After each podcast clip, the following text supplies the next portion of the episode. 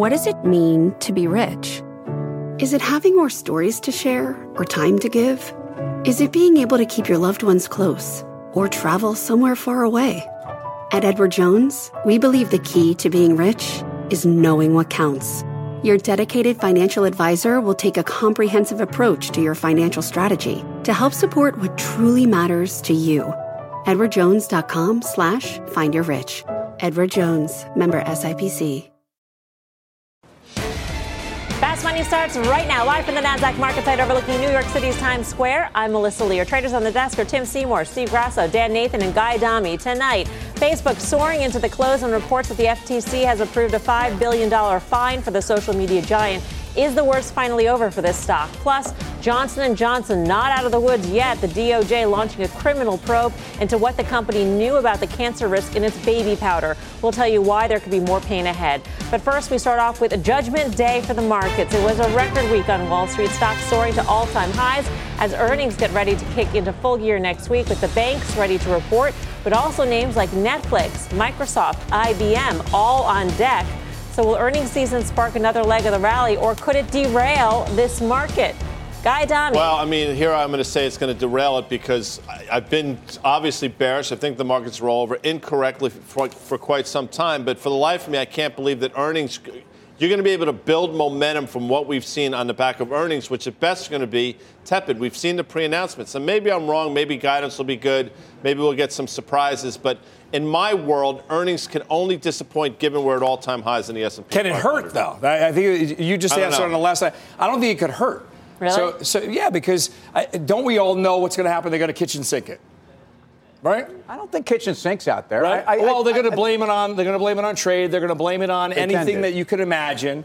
And I think the earnings, the estimates have ratcheted in, or the consensus have come in enough. They come in for the second could, quarter, but not for third quarter, back half of the second year. Second half guidance. of the year, 2H, which which I think you know for some people actually had had been uh, started to be a place where there had been building some momentum. I look, I think for the banks, um, I, I, actually don't think the banks of all the different sectors that, that that are reporting. The banks obviously are the headline, but also I think the banks are the least likely to talk about pressures on their business relative to the others. In other words, banks have a core consumer lending business. They, ha- they certainly have uh, a net interest margin business. They have a capital markets business. In fact, if you think about what's been going on on Wall Street, you've had some volatility. You've had a great IPO calendar. I actually think that the capital markets business, the FICC business, might be okay. So when, when we look for reasons to, to be buying on earnings, I think banks typically, remember, we usually get, we've outperformed on Citi, we've outperformed on JP Morgan and there have been reasons to buy those things in the first couple of days. You know, we have had a couple banks who've actually already warned on FICC in second quarter, so that's kind of in the market right now. Um, you know, I just mentioned one thing, J.P. Morgan. I think we had a chartist on last night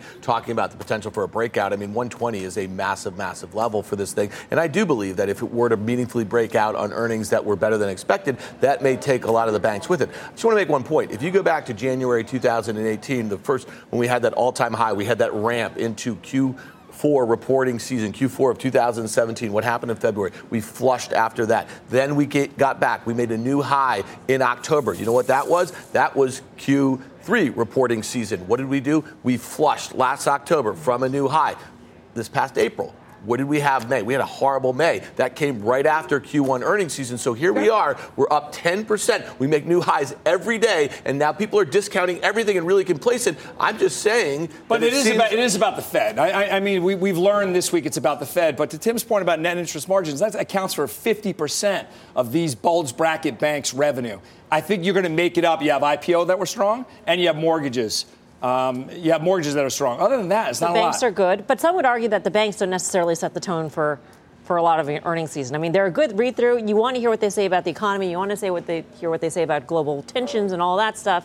But in terms of how the, everything else trades after banks, I, I agree. They can, they can be very. That's my point. I think Yeah, actually banks are the ones that keep you the, the most away from the fray. I actually want to hear what Jamie Dimon says about the economy. I think Mm-hmm. they have their finger on the pulse. Um, but but to Dan's point, look, you, you're at a place where you, you've got relative strength indicators on the Dow Jones that are you're over 80. You know, you, this is the highest it's been in terms of momentum for the overall market, going and let alone going into an earnings season since the famed Jan 26, 2018 blow off top. So, so you know, we are at a place where I, I do think that the market's move into earnings is as important as the expectations people have. yeah. And what are we going to hear? What are we going to listen for in earnings? It's interesting. Can I give you an interesting name on Monday right off the Off not the bat. Why are you asking? Bell, You're doing it. Not Sorry. Not, not before the After moment. the bell? And we never bring up this name. Maybe you do it on OA from time to time, which, by the way, I will be on in about a half hour. I can't wait. JB Hunt. Oh, I After knew the- it. Oh, yeah. really I knew know because? I was looking at the list JB before I knew you were going to after say the it. close head. on, now here's the stock. There was $130 stock last July. It's had a miserable year. As Not most of the truckers have. Exactly. And you wonder what they say because listen, this is a bellwether stock for the I mm-hmm. believe for the broader economy. Now, you can say FedEx is FedEx specific, maybe that's true. But if JB Hunt comes out and says some lousy things, makes you So, really wonder where But don't we oh, know Dan's about mad what- What have, you, what have you been sleeping the last few weeks? We've been We know- doing the Dow transports. We've been saying the rails are killing it. Your, The a lot your airlines are airlines are doing well. The FedEx and the UPS are bad. But the truckers freighters- Are, yeah, we, we got this, buddy. I mean, we got Look, it. Okay, I go back gave to you a sleep. Go back to sleep. specific name, um, though, Dan.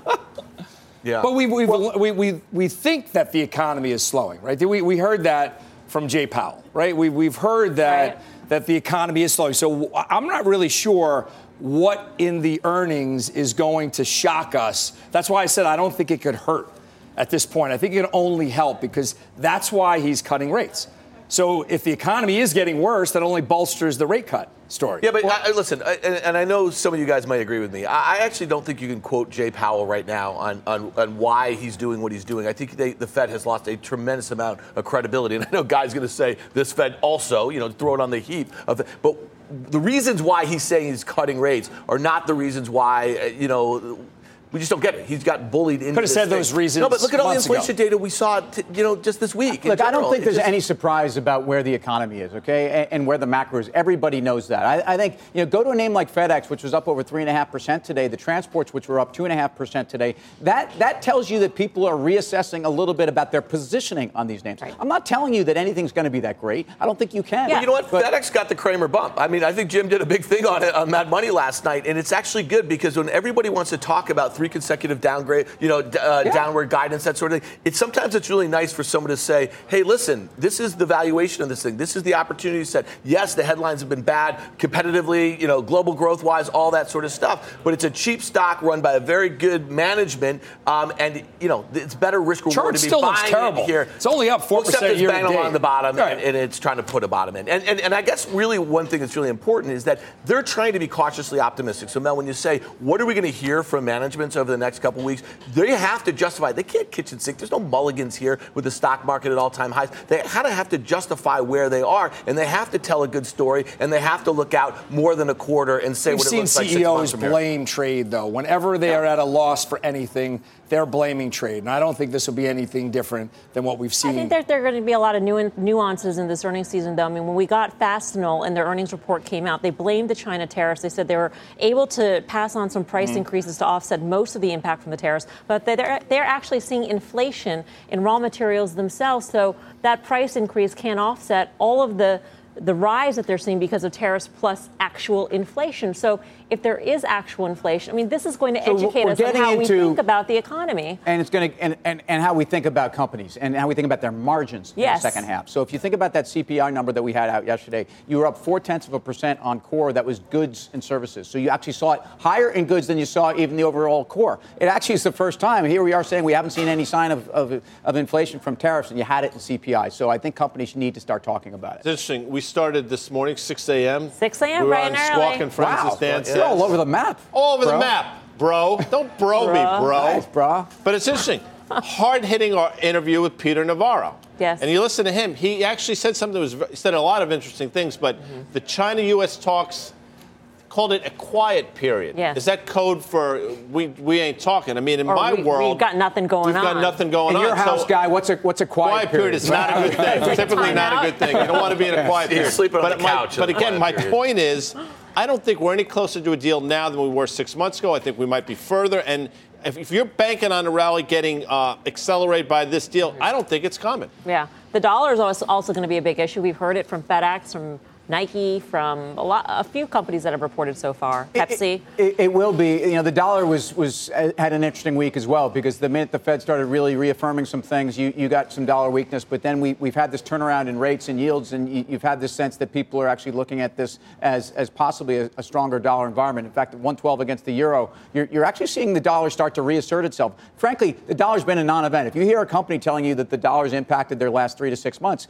it's it's hard for me to see that because hmm. FX neutral neutral, um, should really be you know dollar flat over six months. Which company are you looking at next week? Um, well, we're going to talk Netflix on the OA with Guy. Um, right. You know, I, I, listen. I think the banks are really important, and I know that you just made the point, Mel, that they don't always set the same tone for the rest of the um, economy. But remember, here they are the lifeblood of the economy, and if you do believe that things are slowing and that the, the economy in the second half is going to have a worse time than it had in the first half, you really want to hear what they have to say. And I just go back to the regional, the regional banks, the KRE, that index. It just can't. Worst chart you've ever seen? Well, it's Possibly? one of the worst charts In I've the ever world. seen. It's just world. when you think about the S&P makes new highs every day, and you look at J.P. Morgan, the best of breed, looking to finally break out of this prior double top, and the KRE can't get going.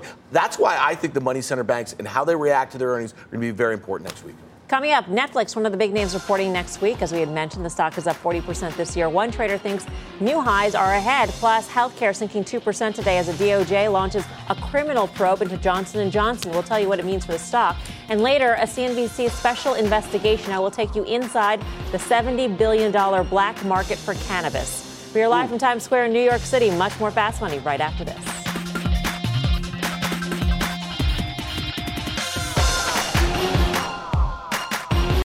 The market doesn't joke around, so why would you? Get serious. Choose Tasty Trade. Tasty Trade gives you the tools you need to make smarter moves. Dig into data with advanced charting, track profit accurately with order chain trackers, see risk clearly with curve analysis, and trade with low capped commissions, stocks, options, futures, and more. All on one platform. No wonder serious traders choose Tasty Trade. Join the club, genius. Tasty Trading is a registered broker dealer and member of FINRA and SIPC.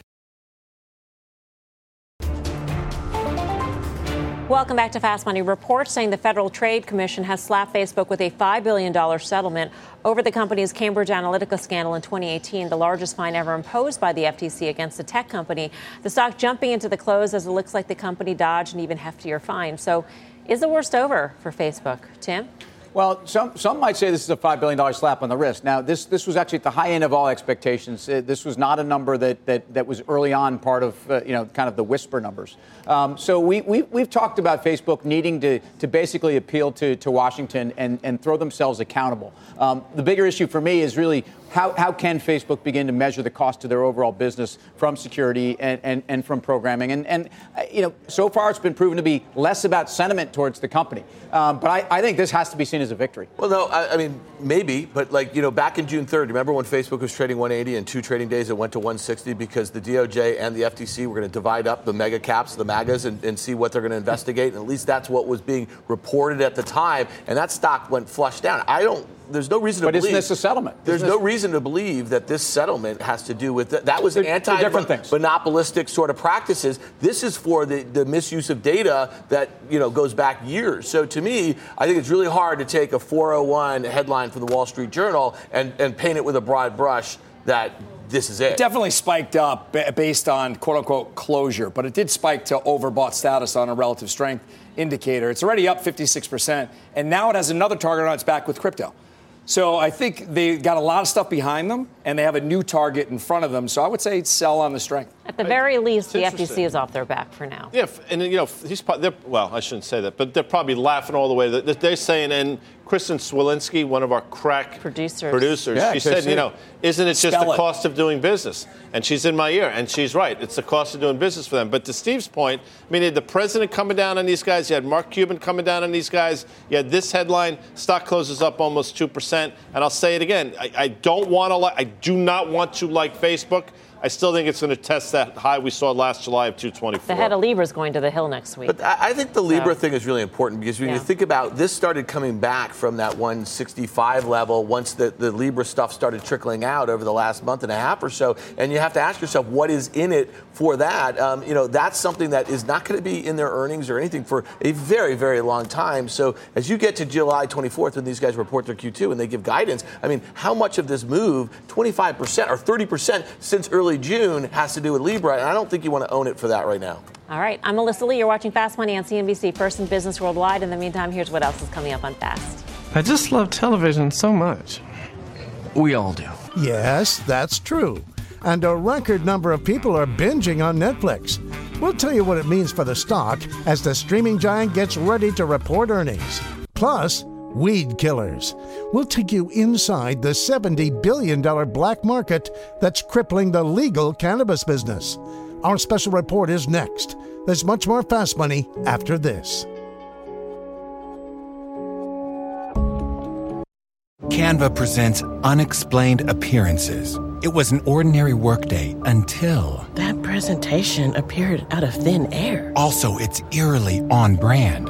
Wait, did that agenda just write itself? Words appear, making this unexplainable case. Unexplainable? It's Canva's AI tools. I can generate slides and words in seconds. Really? the real mystery is why I'm only learning this now. Canva.com, designed for work. What's on the horizon for financial markets? At PGIM, it's a question that over 1,400 investment professionals relentlessly research in pursuit of your long term goals. Specialized across asset classes, but united in collaboration, our teams provide global and local expertise. Our investments shape tomorrow, today. Pursue your tomorrow with PGIM, a leading global asset manager.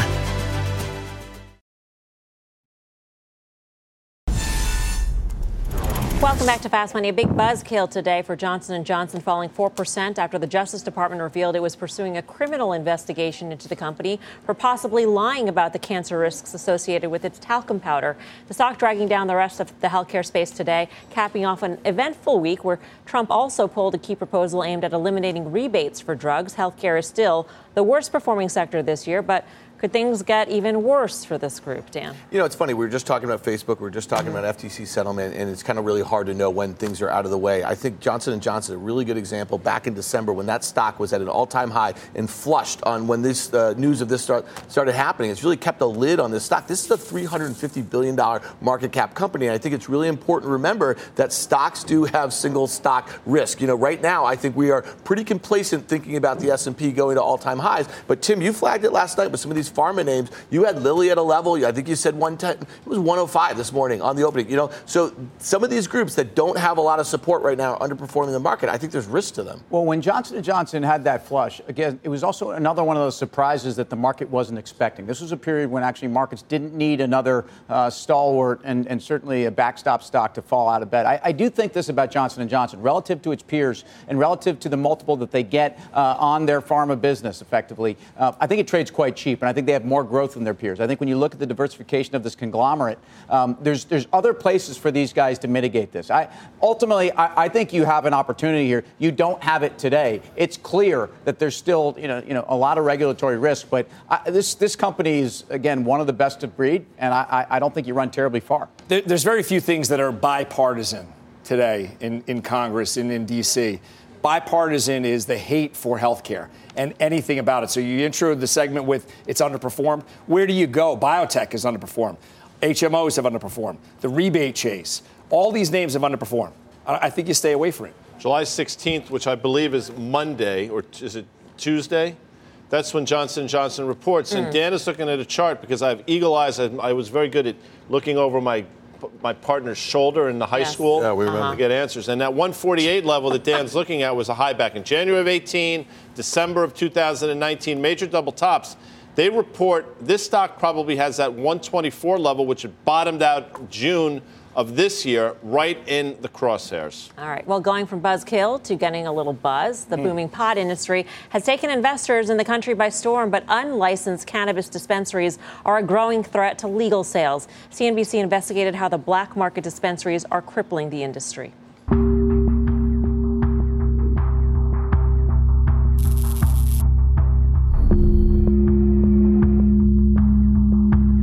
It's a weekday afternoon in Los Angeles the epicenter of cannabis in the United States. This busy dispensary is open for business. Hi. But if everything looks normal, it isn't. This is, in fact, an unlicensed, illegal dispensary, part of the booming black market in California and around the country. It's what the cannabis industry says could be the biggest threat to sky high expected revenues. Case in point, California. Early projections of more than $1 billion in annual cannabis tax receipts in 2018 are far from the $345 million collected. That's in large part because the illegal market can easily undercut the costs of running licensed dispensaries. It's not hard to see how. You guys ready? Yep. Yeah. Okay. Yeah, all right. Go. A team of CNBC producers equipped with hidden cameras visited 10 illegal dispensaries throughout LA. Most aren't hard to find, and they're open day and night. This is exactly why legal store owners like Cameron Wald, executive vice president of Project Cannabis, is outraged at how bold the black market has become. We're facing, especially in California and, and LA specifically, an illicit market that is extremely strong. We're outnumbered three to one um, illicit operator to legal operator. So, you know, we have outrageous price compression that we have to see at our stores. How much easier do you think it is to operate as an illegal dispensary compared to what you go through? It's a lot easier. They have no compliance standards. They had no permitting process. They had no documentation, no, no legal process that they had to go through. So they're breaking the law, potentially threatening the health of consumers, and they're threatening your business. Correct. And they're doing this in plain sight. In plain sight. We should note that our producers did not buy anything from the illegal dispensaries, which didn't respond to our repeated requests for comment. There are 186 licensed dispensaries in LA with more than 250 illegal ones, according to authorities, but no one knows the exact number. For more on this story, you can head on over to CNBC.com. But at the heart of this, Tim, is, is the assumption that when, when there are all these forecasts being made, that there is a belief that these black market dollars will be converted into legal dollars. And if that capture isn't 100%, those forecasts may be off. Yeah, look, so so the, the, the total market, both uh, legal and illicit globally, is probably about 450 billion. But get back to the United States and get back to uh, Section 280E, which is a, essentially a tax code issue with the IRS, which means that legal dispensaries um, are not able to deduct standard, you know, cost of sales and goods sold. They, they can't make money. They can't be profitable, uh, and they've been put in such a bad position. So if you think about uh, the dynamics between also, look, it's the best of both worlds for the for the illicit trade. You think think of the perception trade. Think about actually the, the possession laws that have actually gotten to. No one really cares about cannabis anymore. In other words, it's not illegal. It's not illegal to have it. It's not illegal to smoke it. So suddenly, these you know these forces really have a, a broader market, and, and, yet they don't have the cost. So this is one of the big issues. The taxation itself, though, is one of the things that's driving prices higher and yes. driving the consumer to illicit. So it's it's coming from both sides, and it's it's you know for, for the legal business that wants regulation and, and actually wants to deliver and mm-hmm. is delivering a safer product. This is a big deal. In California, there are three taxes that dispensaries must pay: a cannabis tax, an excise tax, and a sales tax, and all that plus licensing and testing fees, et cetera.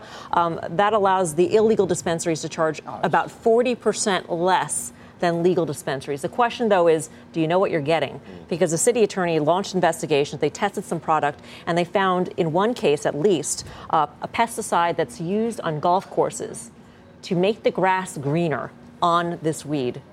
So, so I watched a little bit getting. of your of your piece already. It sounds like they are cracking down. It sounds like ultimately they are going to get to that end case, and we're going to know what the real market is. So it's if a there is a thousand dollar fine, Grasso, a thousand dollars is the max penalty on these. Ask guy for a thousand right now. Bang, uh, what, what? Final trade time, Tim. so at the risk of talking about an ancillary industry, let's go to Domino's, and who reports next week. And actually, I think DPZ continues to have the growth on the international market that you want to see right now. Steve. GE been forming a base. I'm going to go back to that well. One once again, GE final trade. Dan? Yeah, yeah, Netflix, stick around. We'll talk about how to play it in OA. Key. I can't wait for OA. Yeah. Well, you know, I didn't know it was going to be on OA until earlier today. Carter, Carter's sick. He's probably watching. I so hope he feels we should better. hope Carter feels better. All right, Carter. If rates are going higher stealthily, Prudential and earnings on the 31st. That does it for us. See you back here Monday. Don't move. Options actions up right after this.